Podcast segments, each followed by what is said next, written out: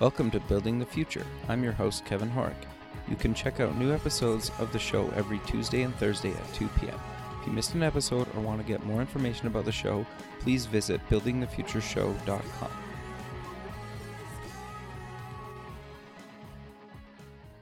Welcome back to the show. Today we have John Pomeroy. He's the CEO and co founder at PLAYEN. John, welcome to the show. Hey, Kevin, thanks. Yeah, I'm excited to have you on the show. It's also um, nice to talk to a fellow Canadian about kind of the startup space and kind of what they're doing. Um, but maybe before we kind of get into PLAYEN, let's get to know you a little bit better and start off with kind of where you grew up. Sure. I, I grew up in Ottawa, actually, okay. the nation's capital. Yeah. Okay. And then walk me through kind of your career a little bit. Um, you, you, you've kind of had a bit of an interesting kind of career leading up to founding a company. So do you kind of want to walk me and the listener through your, your kind of career up until PLAYEN?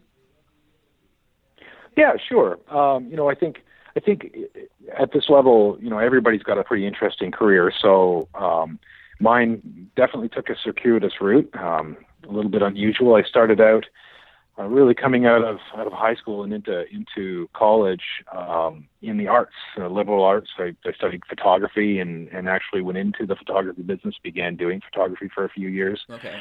Um, along the way, I, I always sort of had um, an interest, a desire, an affinity, whatever you want to call it, towards technology and electronics and, and, and all of that. I found it quite fascinating. Um, and uh, so when, you know, in the photography business, when digital imaging began to emerge, um, I, you know, sort of took a turn towards that and started, you know, pursuing that avenue a little bit. Um, and uh, I don't know how much detail we want to get into, but through a, a you know, a chain of events, I found myself – uh, you know, in business doing integration of these digital cameras at very high end, you know, solutions for, you know, catalog studios and things, which strangely led to being in the, in the video semiconductor business. Okay. Um, you know, in a company called Genesis Microchip, also based here in Toronto, uh, in Canada. Um, and, you know, the Genesis solution, when I joined them, um, it was the sort of the first. It was the emergence of flat panel monitors. So sure, some people may remember days. the original. yeah, I don't know if you remember the original Apple Studio yep, monitor. Was totally. on like a little telescoping pedestal. Yeah, I so that. the ViXS or the the uh, the Genesis chips were were the chip in that Apple Studio display. Oh, interesting. So. And, and then you know the the flat panel monitor business just blew up, sure. right? Yeah. And and so in pretty short order, Genesis had you know 80 85 percent of market share worldwide, which at the time was a, still a relatively small market, but but substantial nonetheless. And and of course, as it grew, you know, competitors came and the business, you know, morphed and changed and so forth. Um, but that was really the, the genesis story. We went public. We, you know, we, we blew the company up. We grew our, our earnings tremendously. Uh, we merged with a few others along the way, and uh, you know, took on not just the flat panel monitors, but the emergence of flat panel televisions, the early, early plasma TVs, and all these sorts of things. Um, so lots of sort of emergence of, of that type of digital technology right through the whole, you know, 99, 2000, 2001, you know, tech bubble, if you will. Sure. Um, and and then eventually uh, Genesis was acquired by another semi ST ST Micro, another semiconductor company. Um, and I left there to go and join another startup that was emerging also here in Toronto um, called ViXS Systems. Okay. No, that's uh, that's really cool. Keep keep going. Sorry. Yeah. So so ViXS you know, was in the uh, also in the the video chip business when I joined them uh, back in 2005. They were doing wireless video distribution, and you know today, you know, many of us have set-top boxes in our house that are connected wirelessly to another set-top box in the house. But sure. back in 2005, that was, you know, people it was smoke and mirrors. People didn't believe it could happen, and and so we were, you know, pioneering this stuff. Um, unfortunately, we were about 10 years too early. sure. Interesting. so, yeah, I remember so, that space. Yeah, okay, interesting. Yeah, so we, we pivoted the company a couple of times um, and and ended up doing some transcoding things. Um, we were quite successful in in the Japanese market, so we have a lot of big Japanese customers, uh, Oh, you know. Sharp, Toshiba, Sony, these guys. Um, and, and in North America and Europe, we got into the set-top box business, making set-top boxes that you would find in you know in your living room for you know coming from Comcast or DirecTV or one of these operators Sure. um, and and so forth. And, and you know, obviously today we see that uh, there's a big you know cord cutter community, right? People who are Yeah. tired of paying whatever they perceive as big fees to the service operators and want to operate on a, a lower cost model. Um, so you know, and as I was leaving ViXS, we initiated a, a, a project to create a solution for over-the-air video and how to manage that in your home and do a better job of it so that we could deliver what came in from, you know, in Toronto, the CN Tower, right? The big, Sure, big yeah. antenna in town. Yeah.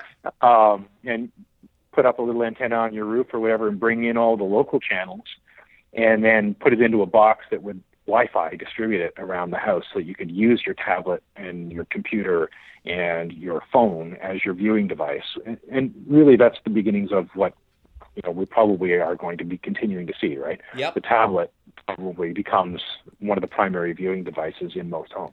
You know, I 100% Or agree.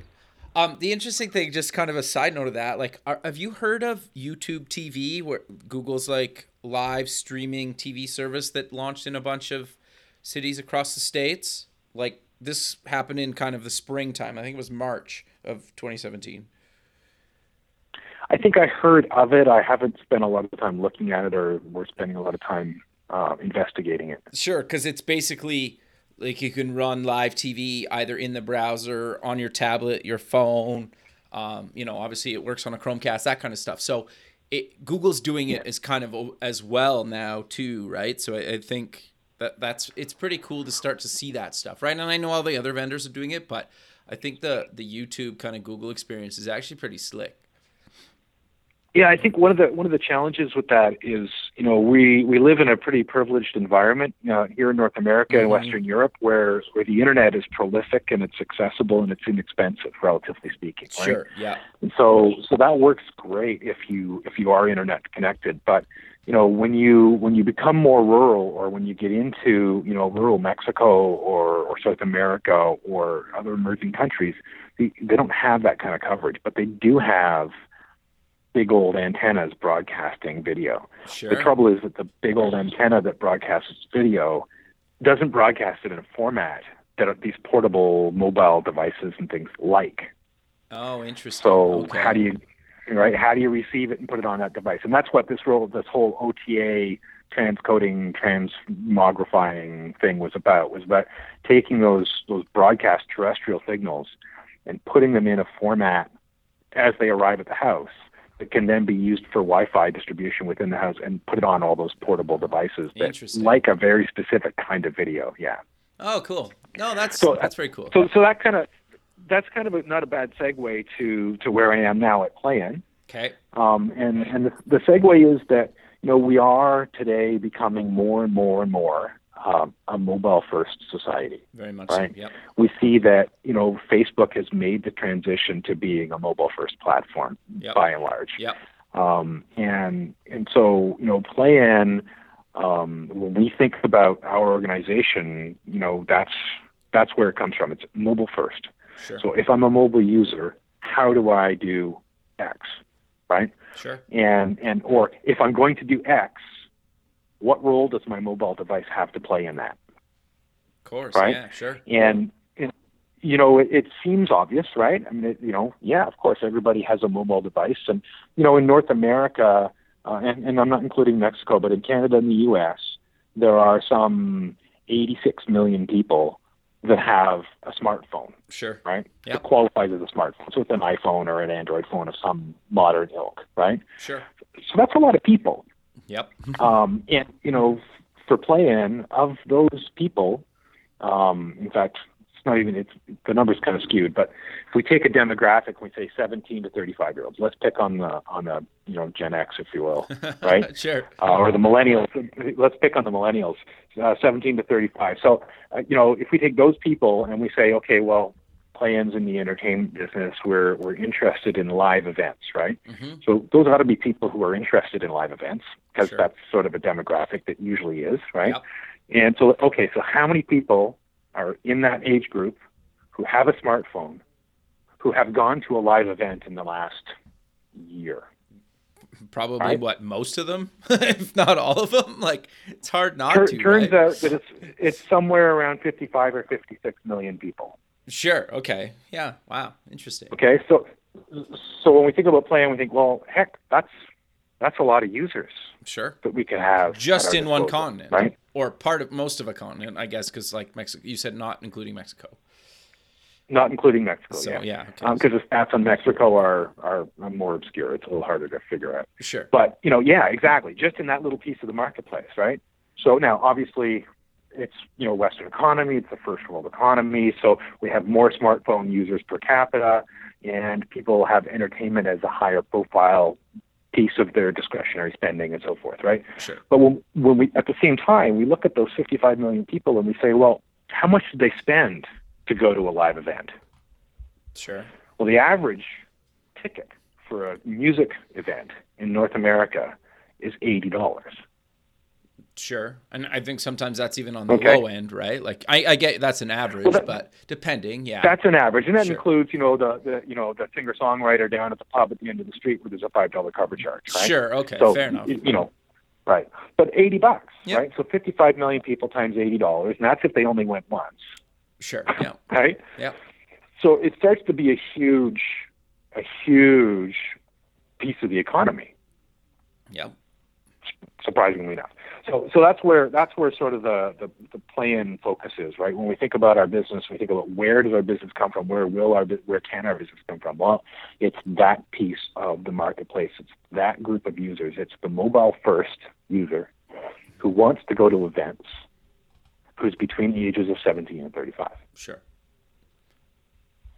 No, I, I- think that's great. now we wa- we wandered off track a little bit on that one. no, no, I think it's good. with my history. We got right into that. No, I, I, I think it's good, but I, I do kind of want to back up a little bit um, in the sense that what made you decide to, you know, kind of do play in as a startup and, and basically kind of dive into the space when, yes, you've been in startups, but, you know, now you're kind of at the helm and, and doing this thing. So what was kind of the moment or the deciding factor that made you decide to, to do this thing?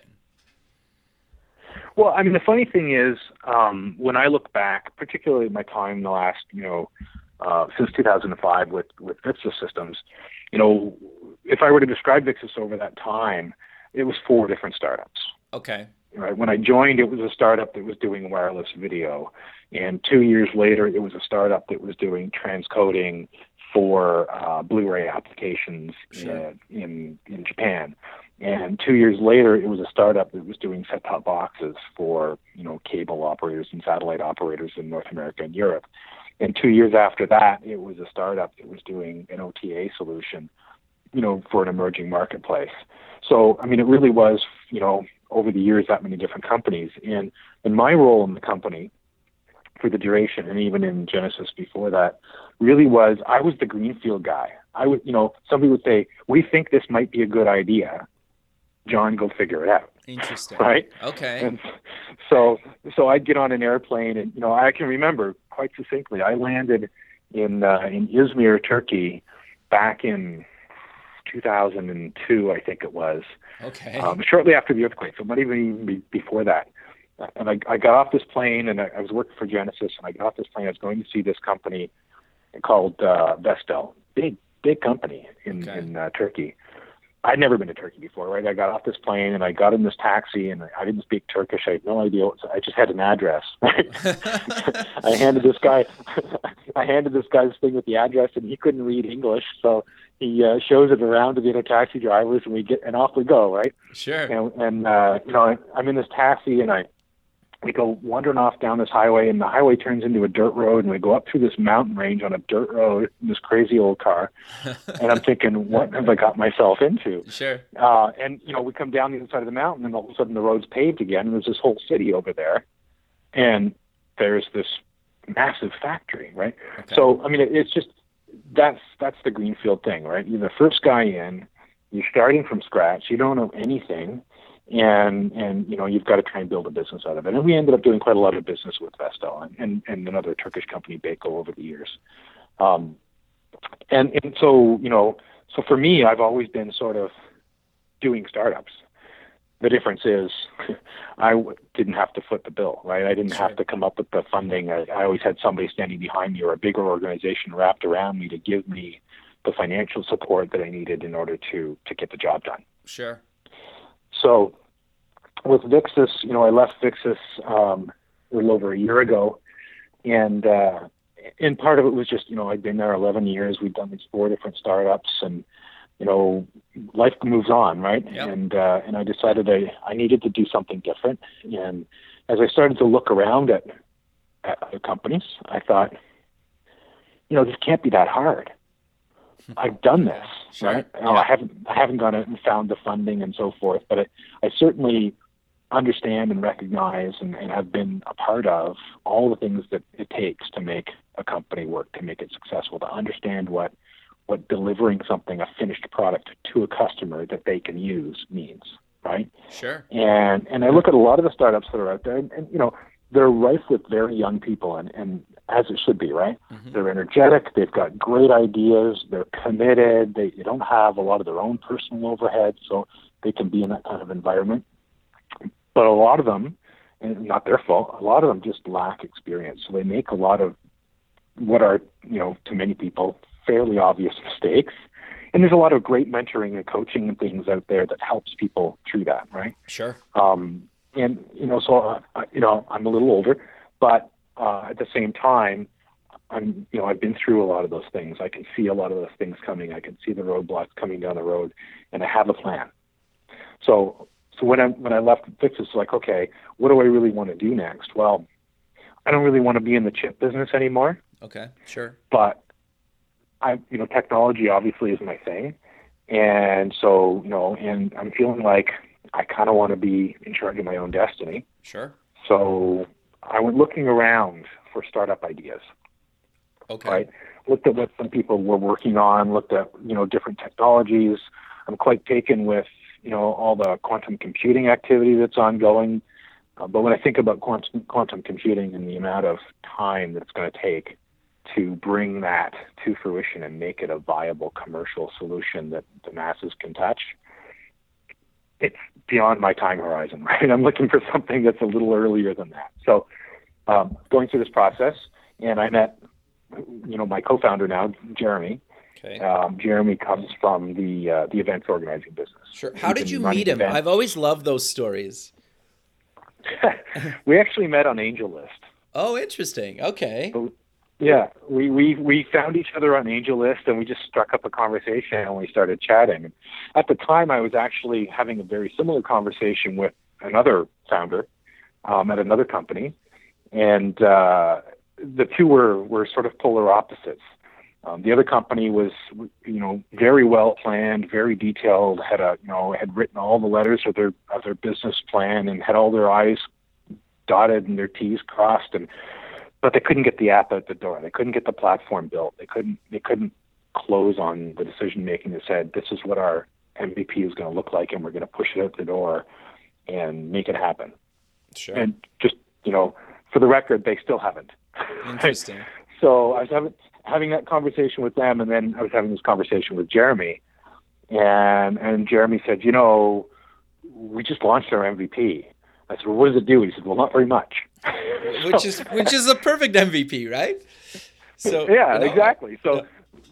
So I, I, you know, I thought, okay, well, that's bold, right? I like this, Sure. and we started talking, and it became apparent that, you know, he's he's a man of action. He's action biased, which is great. Um, he has good ideas. He he definitely saw an opportunity in the events business and in the entertainment business that wasn't being met. Sure. Um, and but he, you know, he needed more structure. We needed more structure. So I said, well, look, I, you know, we can do this. Sure. And so this, you know, the star is born, if you will. Uh, and uh, and so you know, we've been we've been working on it since then. So we, you know, our MVP is out there. We uh, we um, you know, got up, you know, a few hundred users on it, let them all go away and use it for a while and listen to everything they told us that was terrible about what we'd done. Um, and, you know, of course, told us some good things about what we'd done as well. Sure. Uh, and so we were encouraged by all of that. And we did a, you know, made a hard decision in June to sort of stop everything on the, on the existing platform and redesign from the ground up to make the changes that we needed to make in the foundation to support what the users were asking for. Um, meanwhile, our back end and our website were still running. Gotcha. Right now, I Yeah. mentioned that we're we are mobile 1st Mhm. Um, we do have a website. Um, uh, we don't. It doesn't have a lot of our focus because we really are mobile first. Sure. Uh, but the website was running, and the existing app, such as it was, we continued to run. And on August 8th, we relaunched a new application, a new platform. And in the process, we went to um, a hybrid uh, app platform. So we're launched both on iOS and on Android. And they're, by and large, pretty much in lockstep in terms of feature availability. Sure. What what cross platform uh, of software did you use just out of curiosity? It's React Native. Yeah, okay. I, I, I kind of assumed, but I, I was curious. No, I, it makes that makes a lot of sense, and React's getting a lot of popularity because of you know obviously it's backed by Facebook, um, and it's pretty hard to argue with uh, their success on mobile, right? they, they're probably Well, I mean, one of, if not the best, You know, you know. So no, I think that's great. But go ahead. What were you gonna say? There, there are some others. I mean, G- Google has their own platform, right? Yeah. Uh, Flutter, I think it's called. Um, and and there's lots of excellent choices. And Sure. you know, obviously, every business has to make their own decisions for their own reasons. And and for us, one of them is, you know, we're not.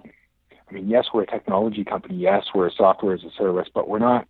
From our perspective, it's not really important for us to be at the the bleeding edge of the technology. Sure. Um, and in fact, from a resourcing perspective, it's better if we're not. Sure. Right? If we're just a little bit behind that bleeding edge, and and when the libraries start to mature a little bit, and the APIs are more stable and things like that, then it's easier for us to manage. And our real job here is to deliver a user experience that satisfies the niche that we're trying to address. Right. Sure. Um, and and so you know, I'm not really interested in technology just for the purposes of technologies. You know, developer guys love to always be on the very very very latest thing. Sure. Um, as long as they're allowed to play with it and they don't actually have to develop and deliver anything, right? Sure. No, totally. Yeah, yeah, yeah. Fair. That's interesting. Yeah.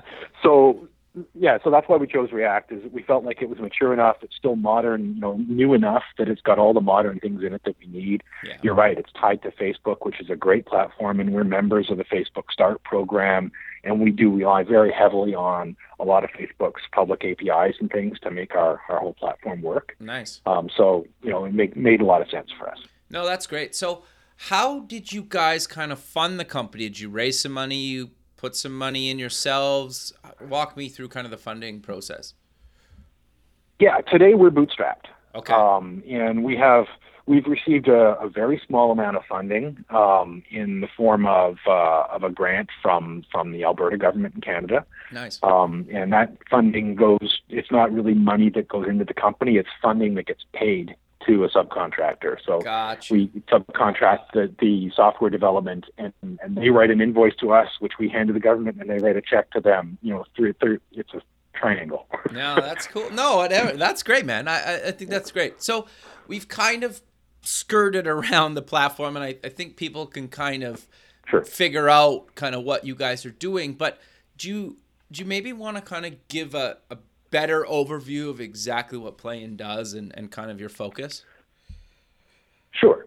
Um, so, I mean, I, I mentioned I think that it's a software as a service. Yeah. Um, we really have two two cohorts, right? We have people who organize events, um, and by events I mean you know live music, festivals, comedy. You know, the singer songwriter in a bar down the street, right on up to you know uh, Coachella, right? Sure. I mean, that's really what we're talking about. Um, and and but it goes further than that. It includes things like um, amateur sports.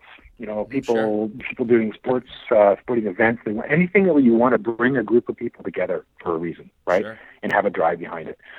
So so it's really a platform to serve those people and give them a way that they can better reach their audience, and in particular, the mobile first audience Sure. right? Yep. So that's one cohort are the events organizers, and I'll just call them we call them clients.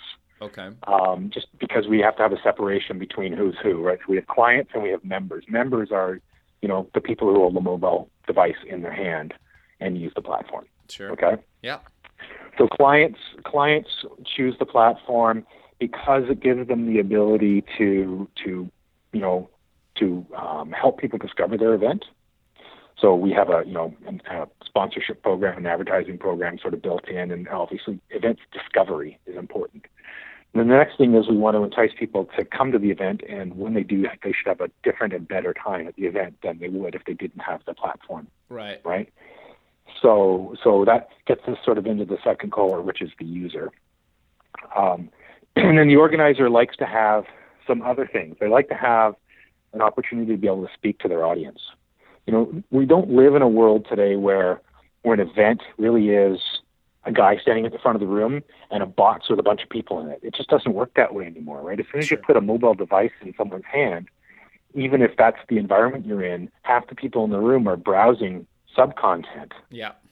Right? Totally. Or whatever that, that's related to the event or chatting with each other or whatever the case may be. So what we want to do is we want to encourage that, right? Let's let's make that be part of the event, but let's make it be part of the event in a managed and curated way that the organizer can benefit from instead of them being cut out of the picture. Right? Sure. So so we provide the organizer a way that they can communicate with their audience as a group while they're there. They can you know, ping them with, um, hey, there's an upcoming blah, blah, blah. So I'll give you an example. We did an event uh, in Long Beach back in August called uh, Wonder Women Tech. Okay. Okay. Sort of a business conference style event. Yeah. Um, and they had, a, you know, 150 different speakers speaking at the event. Oh wow. And so they, they offered up the platform. They said, hey, everybody get this app. Yeah. And when you have it, and come to the event, you'll get notifications. And they sent notifications out to everybody saying, hey, don't forget, so and so is starting to speak over here. Sure. If you want to know where so and so is, they're speaking over here. Here's a recap of uh, of our keynote if you missed it. You know, or hey, we had a change. Somebody couldn't make it, so this speaker is now speaking over here at this time instead of this. So they're able to reach out to their audience, and rather than having to, you know, send out emails and hope that somebody found them, they had a way where they could, with a single interface, just plug in a message, hit go, and it hit everybody at the platform all at once, right? Yeah. No. Meanwhile, totally. Yeah. because because it's a business event, these people want to interact, they want to communicate, they want to connect, they want to network. Sure. And so the app has a conversations feature in it where within the venue and within the context of the event, they can meet each other under, with a set of filters that says, I want to meet people that are like this, right? Sure. Or like that. Um, and they can meet each other, and if they both agree, then they can start a conversation. The nice thing is that when they leave the event, that conversation continues. The conversation doesn't get left behind with the event. And the beauty of it is that the platform, the app that they now have, doesn't get left behind at the event. I don't know if you've, if you've ever been to an event, you go there and they have a great app, and they, you know, you download the app and you do the event. And at the end of the event, what do you do? Yeah, the the app's over, right? And even if you even there's, Yeah. there's like a chat functionality, yeah, no, it, it totally makes sense. I, I totally get the platform. Like I've I, I know the need Yeah. that you guys are kind of filling, so I I, think it's interesting. But but keep going. I, I think So, it's and- good. F- From a business perspective, if I'm the organizer, if everybody walks out the door and deletes the app, I have to go and reacquire them as a as a mm-hmm. customer, as an app user, as an event attendee the next time I want them to come. Yep. And I don't have a way to do that because they've already deleted my app, Yep. right? Exactly. So if I give them a pervasive app, a generic app that can reside on my phone, and, and I as a user like to have it on my phone because when I go home, it geolocates me and it says, oh, geez, John, you're home now. Um, hey, here's all the events that are happening around you today. Here's what's coming up this weekend in your neighborhood, Yep. right? Now I've got an app on my phone that's kind of useful to me, Sure. right? Yep. And so, you know, when I want to go back to that event, when I walk into the next event, it says, Hey, John, you've just arrived at blah, blah, blah. Do you want to join this event? You say, Yeah, I sure do. And all of a sudden, all those event specific features are available to you again, and the organizer can communicate to you as a member of the audience. Sure. Well, and the other thing too is eventually you could start recommending things based on past events I've attended. You could start recommending people that you were chatting with at um, an event that you've both been to, you know, in the past. There's a handful of things that you guys can do based on kind of known location and known interactions with other people, right? Because it's pretty cool when you go to Yeah, a there- city that you, that you you know you haven't seen somebody in a while or you know you met them at a conference and then the next year at that same conference you you just reconnect it, it makes a lot of sense well and, and in fact there's a for every event there's a pre-event so if you say hey i'm thinking about going to this event you click on i'm interested and it'll say do you want to join the pre-event and you say yes and then as other people join you can meet them Sure. Right. And so if you've met them before, when they join, it's going to tell you, you're going to get a notification saying, hey, your friend so and so is also interested in this event. So you can say, hey, hey, Fred, I didn't know you were planning to go to this event. I was thinking about it too. You know, if you're in, I'm in. Let's, you know, get a get an Uber together, right? Right. Sure. And and so now now you're going to share rides, or you can arrange to meet somebody. You can have the conversation beforehand you know, you can plan to meet at a bar, whatever it is, right? Sure. Go and, you know, if you're going out to a nightclub, you can go and pre, you know, meet somewhere else and have dinner and drinks before you go to the nightclub, whatever the case may be. So, you know, the yes, you're you're absolutely right. There's the, you know, once you've connected once, we know you've connected. Maybe you, you know, you get off. I fly around a lot, right? I've got, a, you know, millions and millions of miles under my belt. Maybe I get off a plane, and this has happened, by the way. But if I get off a plane in Singapore, my app says, "Hey, John, you're in Singapore. Did you know that George is also in Singapore. It's like, oh, I didn't know George was going to be here. Hey, George. Sure. You know, because you're just going to sit around in a hotel and do nothing anyway, right? So. No, I 100% agree. Yeah. Like, I, I know some people think that, like, location tracking and stuff is kind of creepy, but, like, I, I think those people will eventually kind of get over it because it's already happening and i think majority of the people especially kind of the millennials and kind of younger than that don't even think about it. Like it's it's almost like it's expected, right? And so maybe the older generation, at least some of them maybe think it's creepy. I think like a lot more people are starting to actually want that. And to be honest, like part of the reason that I prefer kind of an Android phone over over the iPhone is because of some of that like I try to use as many Google services as possible because I want it to start recommending stuff to me or or apps kind of like Google that recommend stuff to me based on location because to your point a second ago it's like oh I haven't seen this person in a while. I didn't even know we're both in the same city. We should like message each other to meet up right? And I think that's really cool well uh, sure I mean there's you know there are all kinds of ethical questions that come up along the way, right? And, and it's a complicated path because you nailed it. You know, there's there's there are people who sit on the I'm not sharing anything with you Sure. fence, and there's Yeah. people that sit on the I don't care, just whatever. You're going to figure it out anyway, even if I don't tell you, right? sure So yep you know, and, and interestingly enough, watching people like you know we have a we have a way where when you're using the the platform, you can share the app with somebody. So you're standing next to them, and they're like, "Oh, that's pretty cool," and you just go, "Well, here, boom," and you share it with them. right And it's interesting to watch them on board right? sure yeah because I see watched people from you know from 15 years old on up to you know 70 years old on board, and it, it's very interesting to watch the differences in behavior of the different age groups. sure I can Uh, imagine and sometimes it's surprising, you know. So I mean, it's it, that in itself is sort of it's kind of an exciting part of the business is to watch the human interaction. sure Um, but at the same time, it's an important part of what we what we do when when we you know when we think about designing a feature for the app, right? You know, if we do it this way, does that how how are people going to feel about that? How is the younger set going to feel about that? How is the older set going to feel about that? How are the women going to feel about that?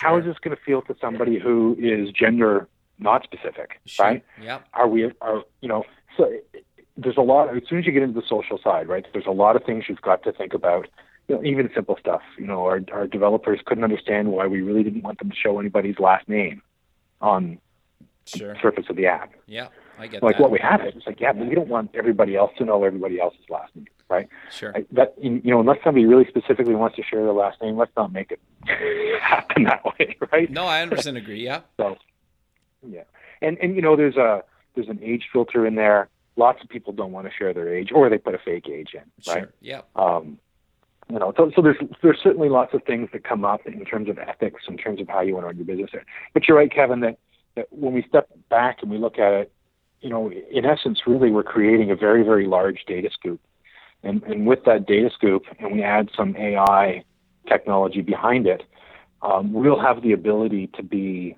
probably very accurate about making recommendations for the types of things that might be interesting to you, even if you didn't know they were interesting to you. Sure. Um, and, and for introducing you to like-minded individuals wherever it might be that you happen to be. You know, many of those features we those are longer-term features, right? Longer horizon. They get kind of complicated, um, and we need you know the more data we have, the, the better at it we will be. We do have a, a suggested feature already. Yeah. Um, it's based on you your likes on Facebook, but it's also based on you putting in some filters and things and saying these are the sorts of things I'm interested in seeing, and it will recommend things for you. You know, it, it is geolocating, but it doesn't it doesn't follow you around. You have to actually open the app, Gotcha. and it will check your location when you open the app. No, no, I, Yeah. I- I think that's great. There's a, Keep going. Sorry. there's a long-running debate about whether we should check check your location in the background or not, um, and and we may do it at some point, but right now it's uh, it's not a high priority. Sure. No, that makes sense. And I, I think the other thing too, and I'm curious to know if you're you're doing it already or if you're gonna do it, is like if I'm at a concert or something with friends or and obviously you know everybody else that's there, um, you know, and I take photos or video, like if the app kind of will curate that or let me share, you know, my video because the the what I saw recently is obviously everybody knows kind of like who Guns N' Roses are, and they've been kind of on a huge world tour. And what I found, I just kind of stumbled into on on YouTube the other day because they came through my city not too long ago. I didn't go, but a couple of guys at work went, and I knew a few other people that went. But somebody, it had to be on the crew, of, like I, I think like one of their sound guys or or whatever. He basically took all the footage that you know they they either shot as the band or all like just c- clearly people shot of the show. And he pieced together the whole set list. So like you could see some are shot from total different angles some are better quality or not. And then he pieced together the whole show. And i thought that was kind of cool right? Where you could just take a bunch of publicly available content that clearly people posted to youtube. And then you know somebody com- compiled the whole show. So you could basically watch the show you were at or or an event you were at or see photos from other people's kind of viewpoints of, of something that was kind of a cool thing so have you thought about kind of doing stuff like that or, or are you guys already doing that Yeah, Kevin, I should make you an advocate for the company and just make it public. Um, the uh, the reality is yes. So Sure. because we've added in, as I mentioned, the social feature, right, the ability to meet and match with people and so forth, um, and the live what we call uh, the play live events room. right? So Okay. the play live events room is a room, so to speak, a virtual room that takes place uh, when you're in an event. So it won't, it doesn't get created until there's at least ten people using the platform at an event. Right? Gotcha, So sure. you don't get in there and it's like just you by yourself. Well, this is really lame, right? We want to make sure that you have a good experience when you get there. But as soon as there's 10 people using the platform, it creates this live event room. And you have the ability to create stories, kind of like what Snapchat does, Sure. right? Yeah. You're able to create stories at the event. And so at, when you're at the event, even in real time, you'll be able to see, hey, here's my buddy who's standing over there on the other side of the stage, and here's what he's seeing right now, right? Yep. So you can look around and see what other people are experiencing and so forth. Um, at the moment, our plan is that um, those stories will terminate when the event terminates. okay And the reason is that some of us um, have different sets of responsibilities when we're not at an event.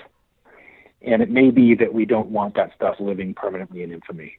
sure that things may fair. get seen or shown or even associated with us because we took a picture of the guy standing next to us smoking something they shouldn't have been smoking or whatever yeah that okay, you know fair. we don't necessarily want to expose right Yeah. so so so we'll probably terminate those things that said um, there's some discussion and it's not a decision yet but some discussion about giving you the option where you as a user during the show can just say yes and make it permanent okay so sure. afterwards, there's basically a, a whole show storyboard where all the people that said, yes, this one can stay, this one can stay, this one can stay, they can be available to be viewed. The question then becomes who owns that content or who can monetize that content or does it get monetized? And is it the organizer that has the rights to monetize it or is it, you know, is it nobody should be able to monetize, you know, yeah right? yeah no I totally discussion. that that and actually that's I think that's kind of um, like that's super fascinating to me because that's such a gray area, right? Like everybody has Yeah. an opinion and it's probably related to kind of what you touched on a second ago with kind of if somebody's doing something that illegal or or maybe that they shouldn't be doing that if that could affect them post event. Uh, Yeah. I think the other thing too is probably even age of certain people at certain events, right? Because yeah, so well, there's there's no question that we will have an 18, like an age barrier at the age of 18. We were discussing this yesterday. okay, Um, that that you know people under 18 and people over 18, we we definitely are going to draw a line somewhere in there. We're not quite sure how we're going to do it or how what flavor it's going to take, but we do want to try and protect you know the under 18 crowd, and they don't necessarily like being protected, so it has to be done in a way that's attractive to them and appealing to them and not restrictive to them, but by the same token gives them some sort of protection. It, it's very difficult to do because, as I said, people put in fake ages. And yeah, things, so- exactly, and it's hard to validate that, right? sure, But at a certain point, is that really, you know, you, put a disclaimer in there, and is that does it, is that our responsibility at that point? I mean, how far does it go? And, and certainly that's a conversation we have with lawyers and things. Sure. And they and they have, they all have different opinions, as you said. oh yes, Um, these are these are definitely some things that we face as we roll out these individual features. And and there's no question that early on, as we are now, right, we're able to deploy I mean, fairly substantial feature sets before we start bumping into some of these yeah, boundaries, right? Um, and and so the, the sort of the, the velocity of deployment is definitely going to decrease, um, you know, because of because we have to take more considered action uh, as we get into some of these more complicated issues, for sure.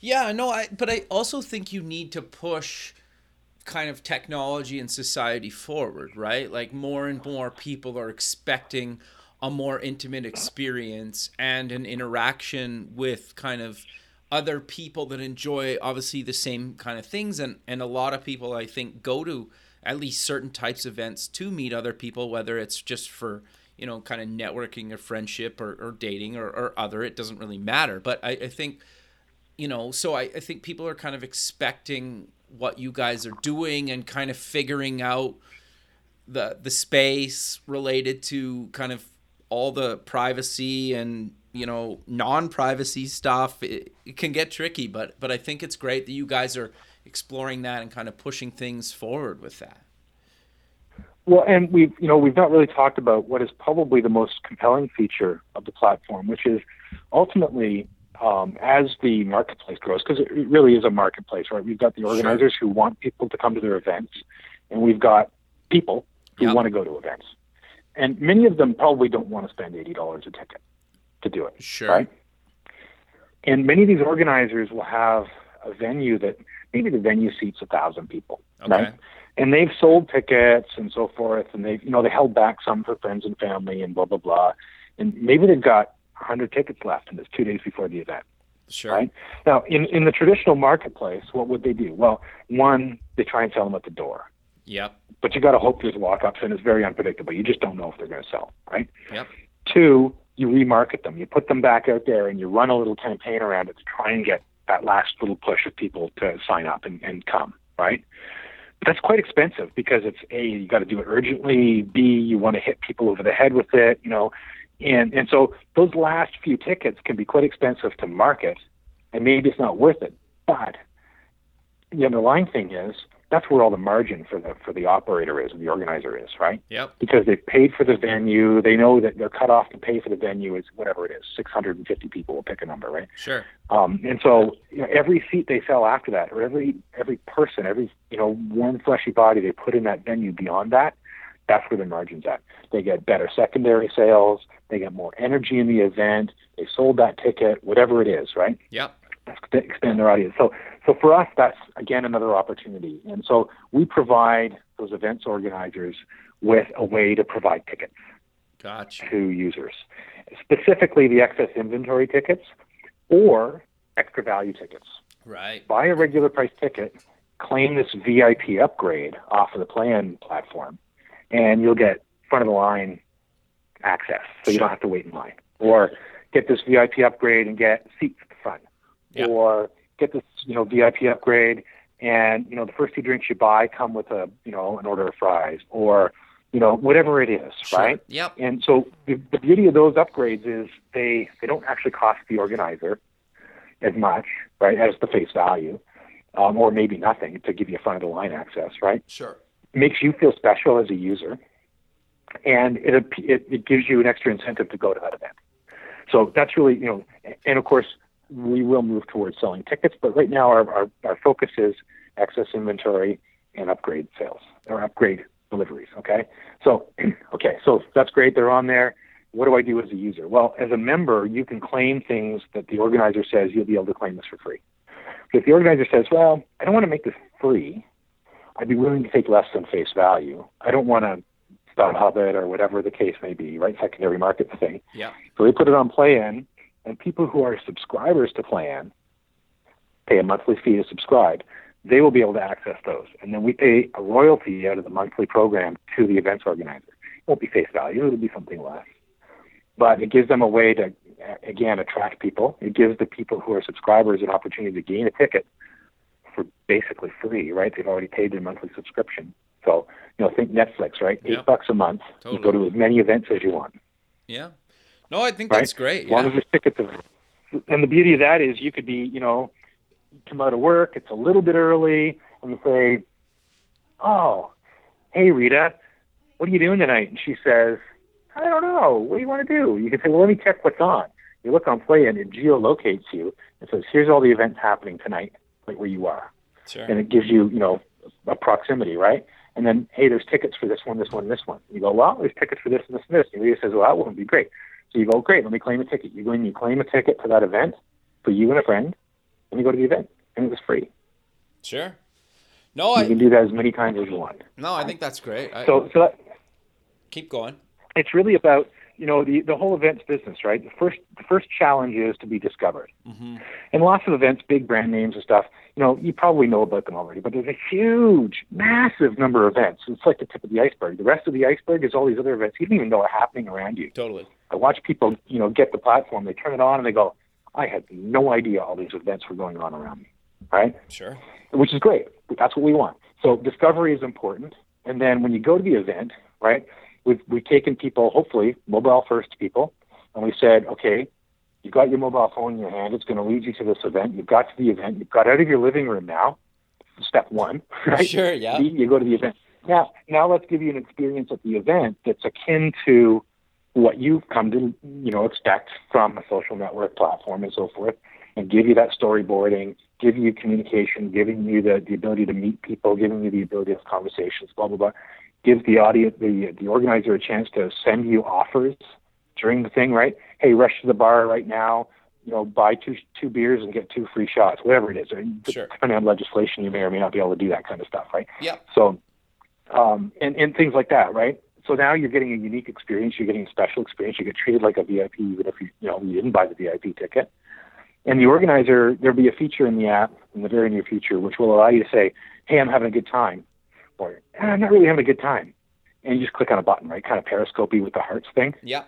Um, and uh, and the events organizer will get a thermometer that says my crowd's having a really good time, or oh boy, my crowd's not really having a very good time, and they can dynamically change how they're handling the event to address that. Interesting. They don't have to wait till the crowd's already started walking out the door. They can do it in real time. Interesting. So the whole thing is about you know discovery, and then when you get to the event, give you a better event experience, right? Yep. And then the last one is let's take away that offensive ticket cost.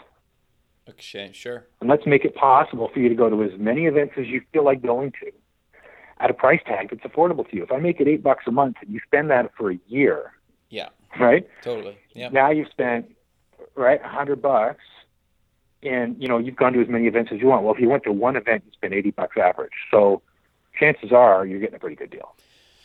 No, I 100% agree with you, but but sadly, John, we're we're coming to the end of the show, so let's close with mentioning where people can get more information about yourself and PLAYEN online. Sure. Well, I, I mean, certainly you can find information about me. Um, you know, uh, my Twitter handle is at John Pomeroy, um, or you can do uh, at Play Ent Network, which is a little tricksy. Best is just to go to the PLAYEN website, playen.co. Uh, you'll find us there. Um, and likewise, if you're very interested in investing and so forth, you can find us on Crunchbase, on AngelList, on F6S, and so forth. Perfect, John. Well, I really appreciate you taking the time under your day to be on the show, and I look forward to keeping in touch with you. And have a good rest of your day. All right. Thank you very much, Kevin. Thanks, man. Later. Bye. Bye bye.